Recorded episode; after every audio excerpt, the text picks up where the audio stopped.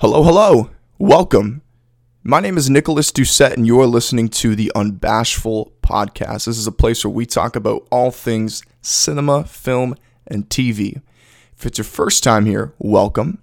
I'm an aspiring actor, screenwriter, and podcaster. And as I just mentioned, I love cinema. I am a cinema nerd. And if you are too, you found yourself in the right place. But without further ado, let's get right into today's episode. You saw the title we're going to be talking about Ben Affleck's newest film, Air. Now, if you have visited this channel before, you have heard me talk many, many times about Ben Affleck.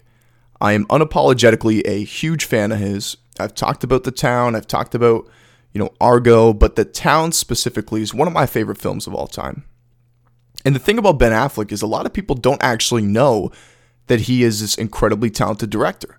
I've spoken to so many people and I've asked them, have you seen Argo? Have you seen have you Gone Baby Gone? Have you seen The Town? Some people say yes, some people say no. But the people that usually say yes, you know, they tell me, I, I, I loved it, I, I enjoyed it, so on. But when I ask them, you know, do you know that Ben Affleck directed this film? And they're like, no. What? And, you know, to be quite frank with you, a lot of people don't even know what a director actually does. People that aren't very familiar, you know, with the film industry or, or with the filmmaking process don't actually a, a lot of people think that the film rests upon the actor's shoulders. And and and and and that essentially the actor makes the whole film. Like he writes it he does everything. Don't get me wrong there are cases of that. There are a few cases of right like of an actor of, of one person writing directing acting hell even producing. We've seen that before but a lot of people don't even know first of all what a director does and then to take it a step further, some people know what a director who, what a director does, but a lot of people don't know that Ben Affleck has made this illustrious career as a director. Like he has easily added 10, 15 years to his career. Yeah, I, I look at it like sports. You know, you look at a you look at a basketball player, for example, because I'm a huge NBA fan. And if you have a guy whose, you know, sole um, you know his his his only offering his, his only value to a team is his pure athleticism. That player will not have a long career because that's what they depend on right? But if then if you look at a player who who is still athletic because you I mean you have to to one degree or another you have to be athletic to be in the NBA but if that's not what he depends on and, and, and he's almost like a Swiss army Swiss army knife meaning like he he he has many different skills. You know, he's a he's a facilitator. He's he he can play on both ends of the floor. He can score. You know, he can create his own shot. He can create offense for others. He can you know he can set screens. He can roll to the like, stuff like that. You have you're looking at the potential to have a 20 25 year career. And the same thing goes for the film industry. Now, sure, there are a lot of actors that will act forever as long as they want to, obviously. But if you're somebody that can continue adding to your toolbox, you're only going to make your career last longer. And don't get me wrong, it's not like Ben Affleck's career is going to be dying anytime soon if he was solely depending on his acting, because I think Ben Affleck is a great actor. But I would go, I would go as far to say that I think Ben Affleck might be a better director than he is an actor. I think I I think I believe that and he's only directed like five films. But I mean, look at Argo. Won Best Picture, won uh, quite a few Oscars. It's funny that I say that because I think he, I don't even think he got a director nomination for that film, which I think is crazy. It's the same thing that happened to Dune last year. Dune won like six Oscars, and Denis Villeneuve didn't even get a director nomination.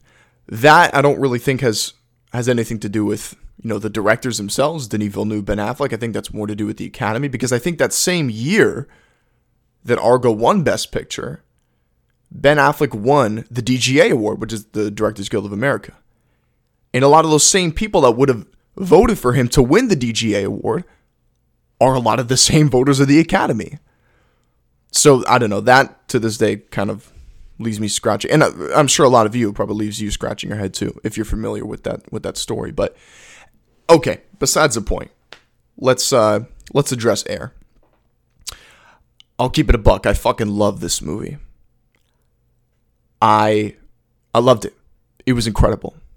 And I have not enjoyed a sports film so much as I have with this film since Moneyball.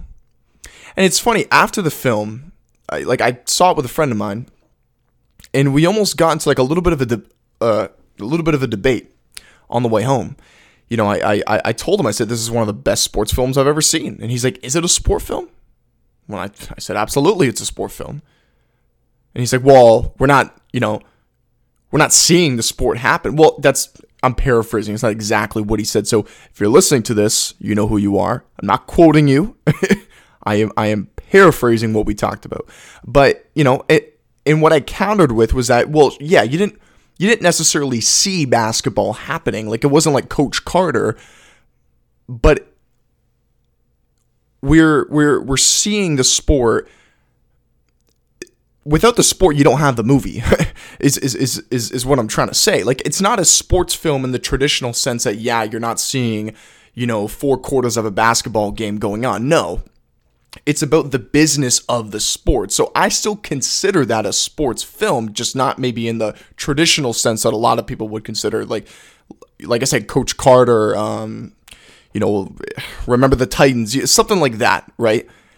This is very much about the business of the sport, the things that happen behind closed doors that most people probably don't know about. Although I had a I had a sports business historian to the left of me when I was watching this film. This guy just would not shut up. The whole film, he's he he every time something would happen, like for example, like when you learn the origin of the Nike name, or when you learn the origin of you know the of of Air Jordan, like that name, every single time you would we we we would find that out.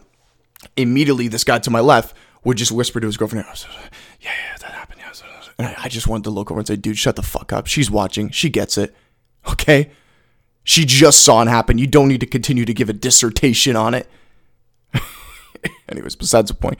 Um, but I love this film. You know, there was not a single weak link in this cast. And I think when Ben Affleck and Matt Damon are working together, it is dynamite. You know, um, The Last Duel, I know not a lot of people watch that film. Once again, dynamite. Good Will Hunting, come on. Dynamite. Um, they're they're they're they're the perfect team. Obviously, they grew up together in this business. They found success sort of around the same. Well, I mean, pretty much at the same time. Good Will Hunting, obviously, and you know Matt Damon, great performance. You know, need I say? My, I mean, you, come on, you know it's Matt Damon. Chris Tucker, awesome. You know, Chris Tucker, he hasn't been doing a lot of movies lately, but he's been popping up in a lot of these films with like auteur directors. Like for example, he he was in the Silver Linings Playbook for a supporting role, um, and he's been in a couple other films. And like he gives really strong performances. Like they're short, but they're memorable, right? And it's very it's it's very similar with this film. You know, it, don't get me wrong. I think his role is important, but he is very much a supporting character. He's I'd say he's probably in the film around 10, 15 minutes of screen time, but it's it's it's perfect. It's great. And Jason Bateman, I love Jason Bateman. He, he he's very much an actor that I it's it's similar to what I talked about. You know, the more tools you have, the better.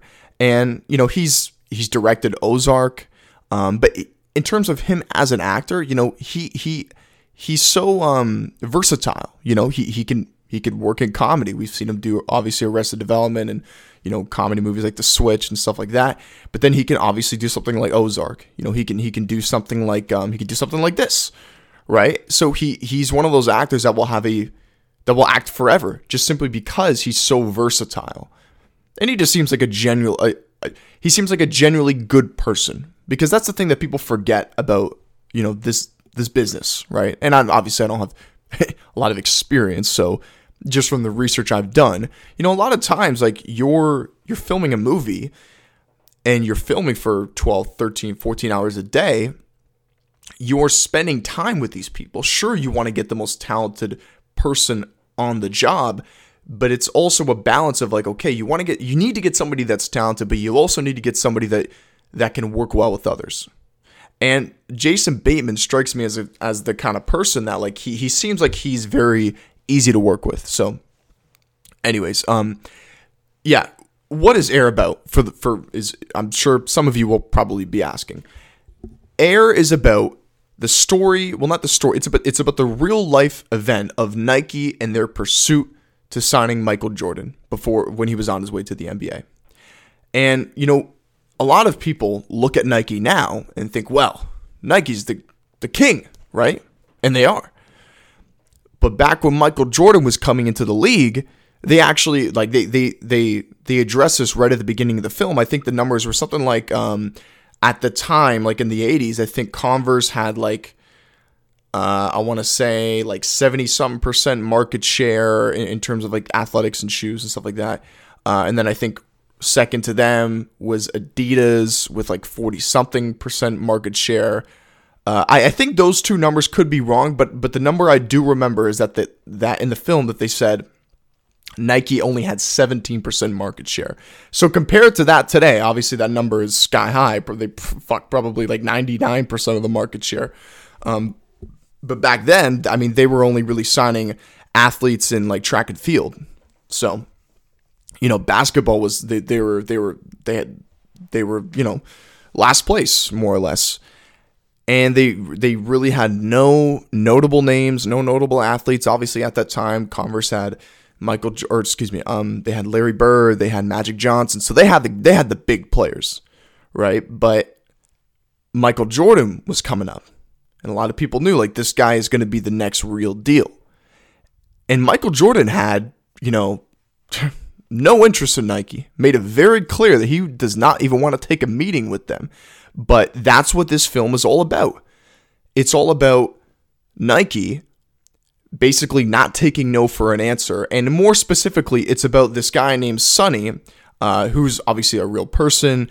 And he was the head of this basketball division, and, and he basically galvanized the troops, and, and and and he got everyone to sort of put this this pitch this pitch together. He basically spearheaded this whole, you know, hunt to try and sign Michael Jordan. So, I mean, I guess you could say I just spoiled the whole fucking film, but this was a real event. So, I mean, if you know, it's it's out there, uh, and it's not so much about the spoiler because you know you you you know what's going to happen. You know that Michael Jordan obviously made a name for himself. You know the you know the rest is history. We we see what happened, but it's it's throughout that that we see you know, the pursuit and how we see it happen.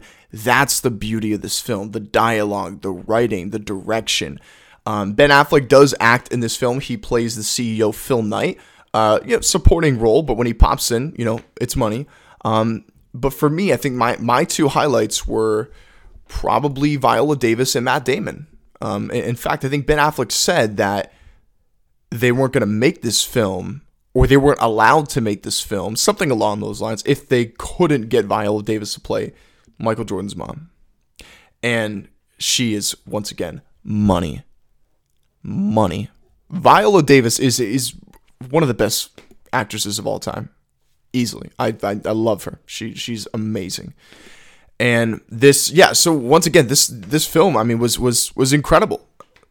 Like I I, I once again, you know, afterwards I was driving home with my friend and we were talking about it and he, you know, he pointed out some criticisms that he had, but in the immediate moment, I, I couldn't think of something. And I was going to do an out of theater reaction, but I, I didn't. And to be quite honest with you, I, I don't see myself doing anymore. Um, I'm not saying I won't ever do one, maybe like once in a while, but I, I'm I'm not the biggest fan of doing them anymore. And and the reason why, because I know if you visit my YouTube channel, you've seen I've done some in the past. And I mean, in fact, my my best video on my channel, um, in terms of performance and numbers and views, is an out of theater reaction I did for Everything Everywhere All at Once. That today is my highest view video. But the thing about out of theater reactions that I, it kind of sucks the life out of what you just watched and that's why I don't really do them anymore because you watch a movie and you kind of need to let it soak. And if you're going to do a review on it, it's that much more important to let it settle. So if you just walk it, and I get it, that that's that's sort of the that's kind of the shtick of doing an out of theater reaction is like you're you're you're all over the place, right? Like I I get that, but for me, it's like when I walk out of the theater, I kind of just want to just just sit back and just think about it. You know, maybe I'm maybe I'm going too deep. Maybe I'm taking this too serious. But for me, if I just get out and I just start talking about it, I feel like I'm just like r- releasing all this energy I had about the film. I don't know. That's just me. Let me know if you feel the same way or if you think I'm just looking way too deep into this. I don't know. But anyways, I I love this film and it also tackles some thematics in terms of, you know, taking risks. I think that was the biggest thing that I pulled from this film. Take risks because you will regret it later if you don't. For example, the main character that we're following, who's spearheading this whole operation to get Michael Jordan, Sonny, which is Matt Damon's character, he his job is on the line. You know, Ben Affleck tells him, you know, I'll, I'll give you the budget, I'll give you the money to pursue Mike because obviously, you know, the the high rollers like Adidas and Converse, well, they're going to match anything that they offer. Um, specifically in the film, they they their their their plan is to offer Michael Jordan two hundred fifty thousand dollars of of salary, which I mean, a lot of you that follow sports are probably thinking that that's nothing, but back then that was a lot of money. That was probably the equivalent to like a, a, a five year one sixty deal or some something that we see today in the NBA. That was a lot of money, and keep in mind that was just from this was an endorsement. This wasn't even his main salary that he was then going to go on to make for the NBA. So that's a lot of money. And at the time, Nike couldn't really afford it. And obviously, you know, nobody had a had a had a silver, you know, had, had a crystal ball. Nobody could see into the future and see that, oh, this guy, Michael Jordan, is the real deal. He will go on to win six championships and be arguably one of the, you know, if not the greatest player of all time there was still a lot of doubt, as there always is every year. I mean, you can go up, you can go back and find the silliest takes from ESPN reporters saying stuff like, I mean, don't get me wrong, some, sometimes they get it right, but a lot of times you'll hear guys say like, "Oh, I I think LeBron is too tall," you know, like stuff like that. Um, so you know, there was a lot of doubt, but there was also you know a lot of uh, hope at the same time. That's why these companies like Converse and you know Adidas were were willing to go, you know, to to for their standards move heaven and earth, right? And that was going to be the the differentiate differentiating factor between Nike because Nike knew that Michael did not have any interest in them. So they knew that they were they were going to have to move heaven and earth like beyond just the salary beyond just the car because that's another thing that apparently was was was was was part of the demand. Like we want the salary and we want this this red mercedes or something like that. They needed to show that they're committed to Michael just beyond signing him and having him as another name to show off to shareholders and say, look at us, we have this other athlete that we just signed, and then we're going to sign another one next week. No, they needed to show that they were committed and that they were going to build around him and they weren't going to make a shoe in his name. They were going to make a sh- they were going to make him the shoe, which is what they say in the film. And one of my favorite lines in the film is that it's not about the shoe. It's about who steps into it. That was like their selling. That was like their pitch.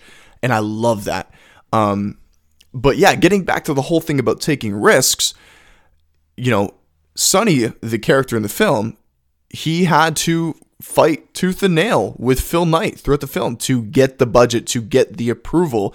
And, you know, Phil Knight throughout the, several times throughout the film says, like, look, I, if we fuck this up, like the board is going to f- cut this whole basketball division down and you're going to lose your fucking job. So Matt Damon, like, he knew that there was a lot on the line. And he he put all his eggs in one basket. And I'm gonna be honest with you, I I'm, I'm I'm a big believer in that. I think if if you if you want to pursue something or you have a goal in mind and you are very passionate about that and and and, and it's on your mind 24/7, you can't shut it off. To me personally, this might be naive, this might be uh, some of you might say this might not be strategic or, or whatever. I think you got to put all your eggs in one basket, personally, me speaking, because even if you fuck up and you fail and it doesn't turn out the way you wanted it to, at least you can look back and say, well, you know, I I wasn't one foot in, one foot out. And that's very much the the mindset and the approach that Sonny takes in this film. He's like, you know what? because in the beginning of the film how, how it works is that they're every year you know they break down the budget that they had to pursue players and basically the the pool of money was $250000 now obviously for adidas and converse well i mean they can give that to just one player but for nike their plan was we're going this is going to be our pool and we're going to use this money and essentially diversify and give it to three different players that we'll try and pursue and sign and right off the bat they were looking at the board they were just writing off, you know, the basically 1 through 10 in terms of those picks of players. They were looking all the way down to like, you know, 17, 18, 19, 20 and so on. And that right there was already was already the mistake because that means they're selling themselves short. And it was Sonny's character, it, it was Sonny.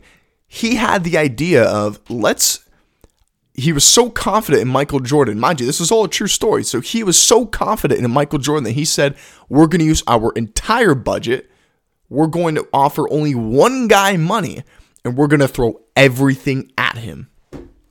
And obviously, you know, we we uh, we know what happened. Michael Jordan signed, and the rest is history. I think at the end of the film, they uh, they were like kind of putting up some facts, and I think they said that each year in passive income, Michael Jordan earns four hundred million dollars just from the Air Jordan brand alone. And then at the end of the film, Viola Davis she basically gives the call to Sonny and she tells him like, you know, like it's it's obviously it's it's celebratory. Everyone everyone's happy. She uh, she tells Matt Damon's character Sonny, she's like, we will accept your two hundred fifty thousand dollar offer as well as the red car under one condition. And the deal almost flopped because of this. She tells she tells him she says, under one condition that every shoe sold under Michael's name, he will get a gross profit from it, which at that time had never been done before, ever. And they, you know, they continue to talk about. I'm not going to obviously go beat by beat, you know, word for word what happened, but it took some convincing. Sonny was hesitant at first, not because he didn't want to do it, but because he thought, you know, I've, I've gone, I've, it's, it's a miracle I've even had the green light from upstairs to, to, to go this far in terms of the budget and everything like that. But come on, I, I can't offer you this. And then he tells Phil Knight, and Phil Knight's like, yeah, fuck it, whatever. fuck it.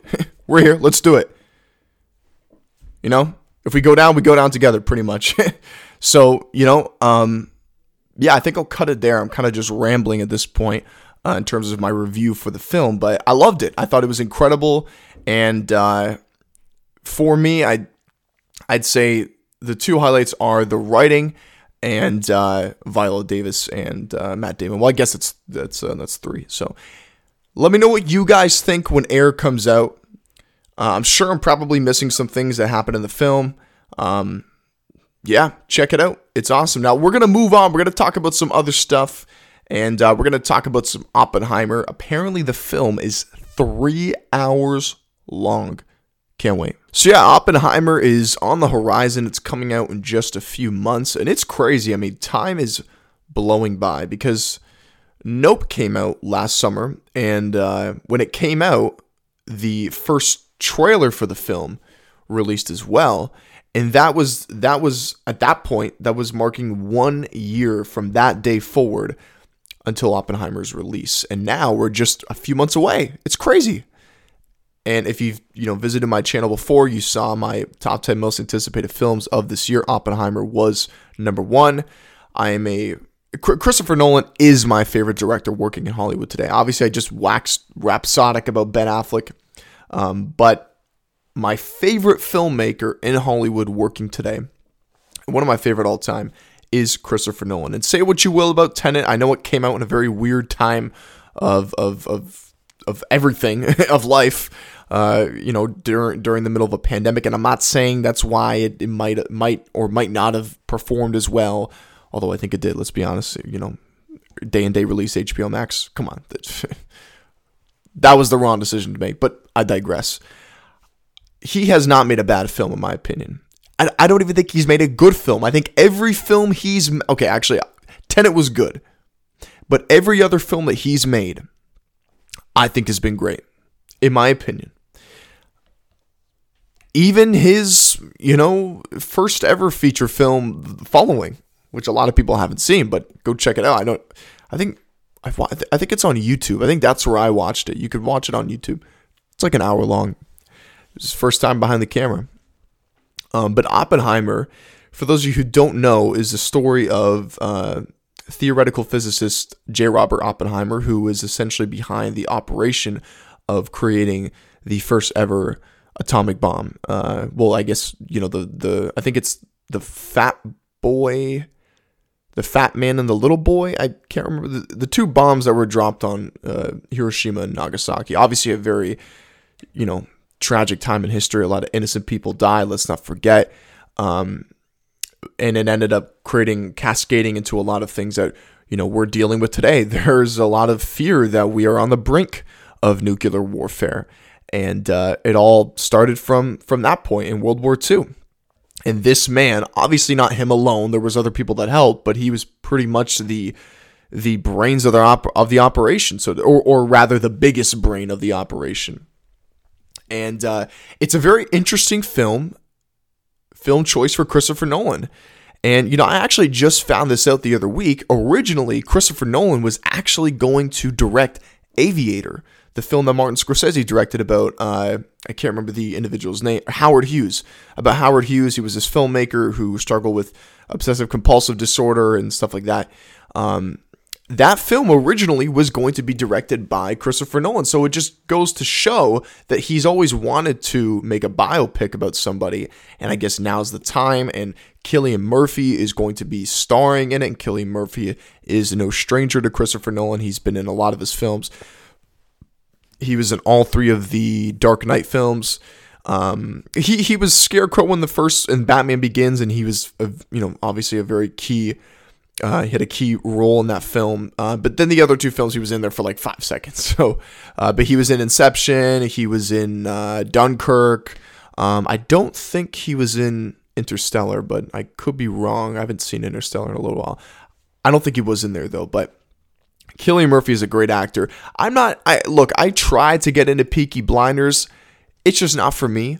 Um, it's it, but it has nothing to do with Cillian Murphy. I just I don't know. I didn't grow up in Birmingham. I'm not familiar with the sort of you know lore and and and and, and the history of what happened back then.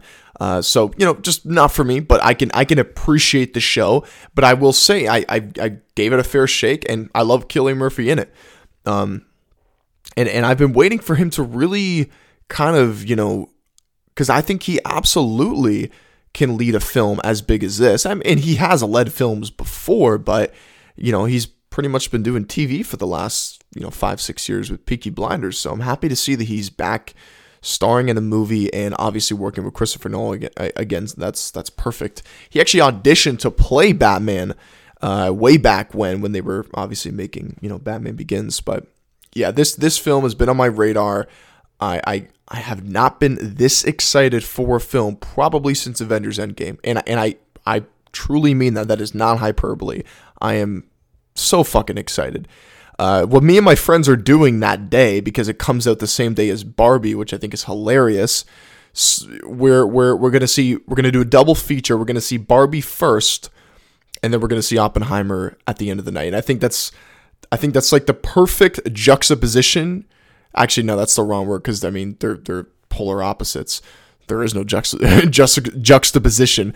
Um, there it's it's it's it's a great palate cleanser. Excuse me, is I guess the, the the better way of putting it. You know, you have this bright, colorful, exciting, funny film um, with Barbie, which I'm sure will probably tackle some you know some some serious themes because it's it's Greta Gerwig and Noah Baumbach behind this film. Greta Gerwig is directing it, uh, and then she also co-wrote it with her husband Noah Baumbach. So they're very talented writers. So there will be there will be a, le- a, level of quality and substance to this film. I don't think it's just going to be a Barbie movie. I think people understand the talent behind it, which is the draw. Because if it was anybody else, I wouldn't care to see a Barbie movie. I didn't play with Barbie dolls as a kid, but it's because of the talent surrounding it that I think there's going to be layers to this film that's going to push it beyond just being a story about a doll, a famous doll. So I don't know. That's just me. Um, so yeah, we're gonna be seeing Oppenheimer and Barbie the same day. One movie about a doll, another about the the construction of nuclear weapons. So very uh very funny, you know, sort of way to to to to spend the day. Um I feel like I'm stuttering too much. I got to stop drinking coffee before I do these podcasts. I'm just all jittery. um, for those of you wondering, real quick, because uh, I've had a couple people ask me why I haven't been doing the video versions of these podcasts, and they will return. I'm actually I'm in a new house, and I'm trying to sort out where in my house I'm gonna actually record my podcast, and I also want to make a better looking setup because obviously, look, uh, just let's call it what it is. This podcast is nothing, and I'm self aware enough, and I don't have an ego to to sit here and deny that. I have literally 100 subscribers, but I'm not pitying myself. I'm proud of the progress I've made. I'm I'm proud to just do this. You know, this is this is a fun thing to do. It gives me something to do, it gives me something to work towards for my mental health. It just it's great. But I got I also got to look in the mirror and say, okay, you know, where can I make changes? Where can I make improvements? And look, when you watch my podcast, I, I encourage you to do them, but I think you'd even agree my setups are boring. I'm just sitting in front of a fucking white wall. you know what I mean? That who wants to watch that for two hours? Not me. I wouldn't. right. So I'm in the middle of figuring out, you know, how can I spice it up a bit in terms of what you're looking at beyond just me? Because uh, I know I'm a. you wouldn't want to look at me. I'm, I'm just kidding. I'm fucking kidding. I'm a, a narcissist. Uh, so yeah. I, besides the point, jokes aside, I'm I'm in the middle of figuring out what the new setup is going to look like. But I don't just want to go two months without talking about movies or anything like that because there are, there are so much things happening. I'm, I'm, i think a Secret Invasion and a Blue Beetle trailer are dropping. I think the Secret Invasion trailer has probably dropped while I've while I've been recording this podcast. So I'm sure you know. See, next week I got something to talk about, right? So, um, yeah, but getting back to what I originally intended on talking about was the runtime. That has been a big topic of discussion. And Christopher Nolan has made some very long movies and he's made some shorter movies. I think his longest film right now is uh um is is currently Interstellar, if I my memory serves me correctly. Yeah, so the yeah, I actually have a let me see, where did this come from? Uh, this came from the direct, and it's a little article. I'm going to read it here. It sort of talks about the runtime. So uh, it says, quote, Christopher Nolan's Oppenheimer will reportedly be a record breaker for the director who has famously made some long movies over the years. The acclaimed director will soon make his post-pandemic return to theaters with Oppenheimer, a biopic exploring the Manhattan Project and the life of Robert Oppenheimer, played by Cillian Murphy, known to many as the father of the atomic bomb. According to the latest What I'm Hearing newsletter from Puck's Matt Be- Belloni, hopefully I pronounced that correctly. Christopher Nolan's next movie, Oppenheimer, will break the director's record for his longest movie yet. That record was previously held by 2014's Interstellar at a shocking 169 minutes, which in parentheses they have is 2 hours and 49 minutes long.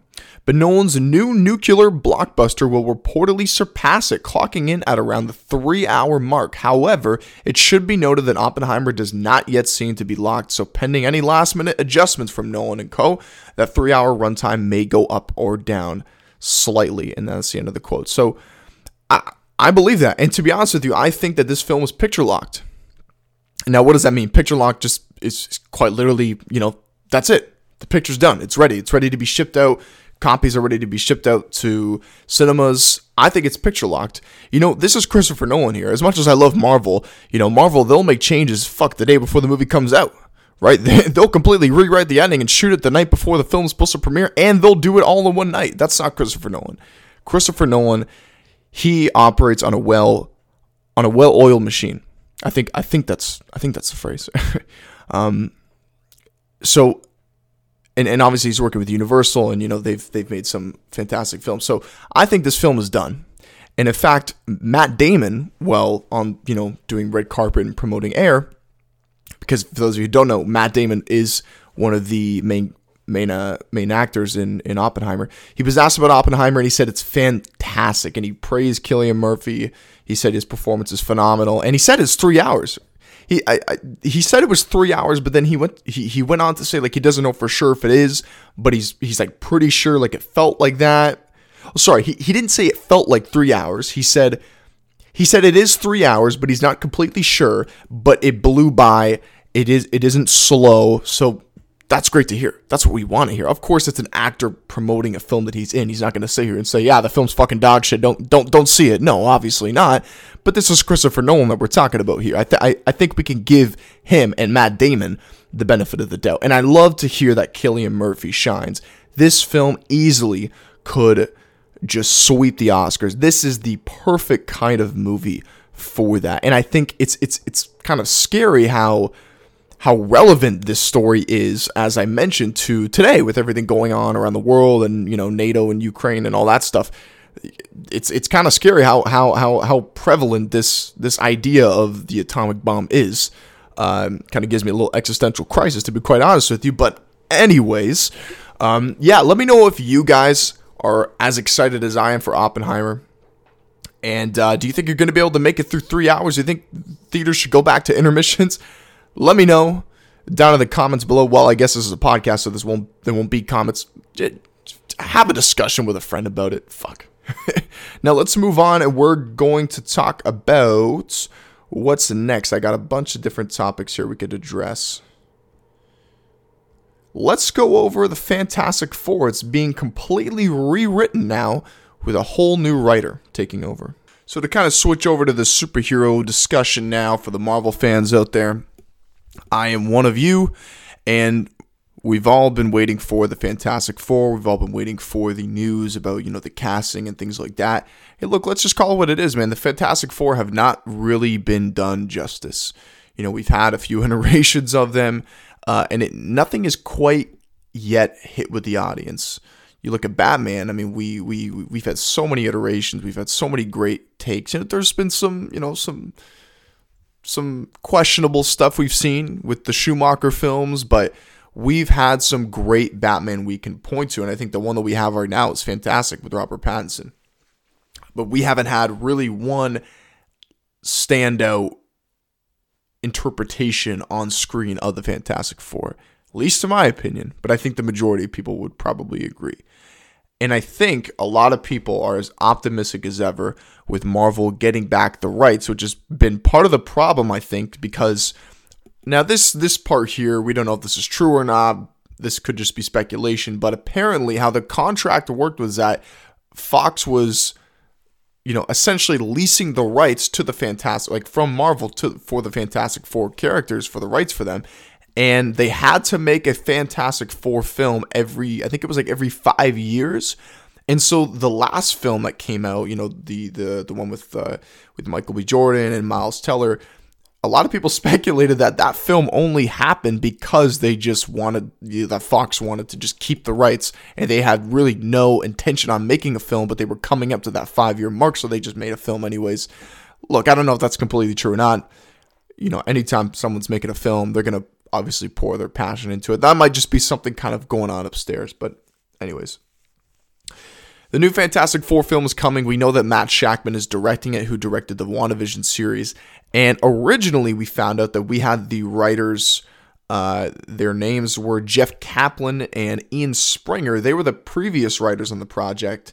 Um, but now we got news that the film is being rewritten and it comes out in just a few years and it's being completely rewritten by a new writer, and that man is Josh Friedman. So let's go ahead and read this article from the Hollywood Reporter. They break it down. Quote, Marvel's first family is getting a rewrite. Josh Friedman, who worked on Avatar The Way of Water and developed Snowpiercer as a TNT, as a TNT television series, has been tapped to write the script for Marvel Studios' Fantastic Four. Matt Shakman, who is the key director behind Marvel series WandaVision, is on board to helm the feature that has a release date of February 14th, 2025. That's close to my birthday and is set to kick off phase six, phase six, excuse me, of its storytelling universe. Jeff Kaplan and Ian Springer, who I just mentioned, were the previous writers on the project, and, J- and Friedman's hire signals a potential change in tone. Kaplan and Springer were neo, neo, neophyte, neotype.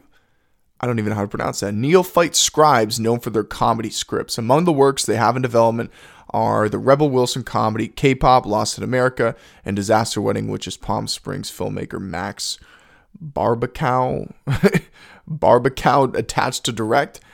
Look, guys, I'm, I'm bad with names. I'll just be honest with you.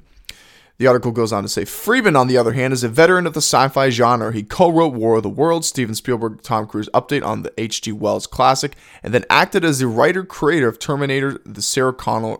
Sarah Connor Chronicles, the Terminator TV series that served as its first foray into the world of James Cameron. Years later, he would return to work on 2019's Terminator Dark Fate. I haven't seen that film, I heard it's not very good, uh, and was one of the writers Cameron turned uh, to help in world building and crafting stories for his multi movie Avatar franchise. End of quote. So look, I mean, he did he did Terminator Dark Fate, which on all accounts is not a good film, but as the article you know mentioned, he's he's had he's he's had his hand in the sci-fi genre for a while, and he worked on Avatar: Way of Water. So compared to the previous writers, and and what what did it say that they had worked on? Rebel Wilson comedy, K-pop, Lost in America. What the fuck is that? I have I've never heard of that. And look, Marvel likes to get a lot of you know relatively unknown talent and and and and you know take a chance on them, which has proved to work for for some people like the Russo brothers and obviously James Gunn is probably the biggest name to you know that people can point to, but you got to at least have a few things under your belt. And these two guys had next to nothing and and and as I talked about, you know, the Fantastic Four, they are in desperate need of a hit because we really haven't had one. So you're going to take another crack at this franchise and you're going to take I'm all about taking risks. I just talked about it, but with a franchise that has failed so many times already, I think you're probably better off going for a more established writer to handle this franchise. And now it looks like they're pivoting and they're making that right decision. Uh, don't get me wrong, this guy, Josh Friedman, isn't like an Academy level writer, uh, but I feel a lot more confident with him writing this film than I do the previous two guys. So, pretty exciting. Let me know what you guys think. Who do you think? Do you think Marvel has already casted the actors? I believe they do, and I think part of the screenwriting process. Now, this you know, screenwriters don't always get this luxury, but many times, especially especially for a studio project. In this case, this is obviously a massive studio film. I think that they probably have their actors actors in mind or or casted. Fuck. And this will help Josh Friedman now because when he's writing the film, he can write it knowing that okay, for example, let's just say Adam Driver is playing Reed Richards. Okay, I have Adam Driver playing Reed Richards. He can almost r- try and like write in character, almost knowing how you know Adam Driver sounds when he speaks in his sort of acting style. So it, it definitely helps in the screenwriting process. So let me know what you guys think of this decision. And let's move on. We're to end today's episode talking about one more news headline. We're going to talk about uh, some news regarding the Batman 2 and its apparent villain that could be a part of this film. So yeah, the Batman Part 2, that is also going to be coming out in 2025. That is just going to be a fucking stacked year. We have James Gunn's Superman Legacy, we have Kang Dynasty, barring a delay. Um, we have this film. We have so many. I'm probably forgetting some. Um, now, Deadline reported. Uh, I'll just read it from them. Quote, other sources are telling us that the scripts are constantly changing and that Clayface is a big addition to Matt Reeves' The Batman 2. Let's wait until the dust settles here and something moves forward. It remains to, it, I'm speaking too fast. It remains to be seen whether Clayface is a connection between the Batman 2 Elseworld and Gunn and Safran's feature and series sprawling DC Gods and Monsters Chapter 1. Well, I think we all know that it's not going to be a part of the cinematic universe, especially if Matt Reeves is writing this for the Batman 2. We already know for a fact that that film is going to be labeled DC Elseworld. And you know, I gotta give James Gunn credit because that that that's a pretty cool thing. Marvel can't quite say that they have that, but at the same time, Marvel doesn't need to do that. So it's a nice way to to to, to kind of switch it up while still having their cinematic universe because obviously you know that's something that they've that that they failed at so far. So it's good to see. You know, I'm pretty excited for for what James Gunn is doing. But back to this. Now, I'll be honest with you. I don't know a lot about Clayface.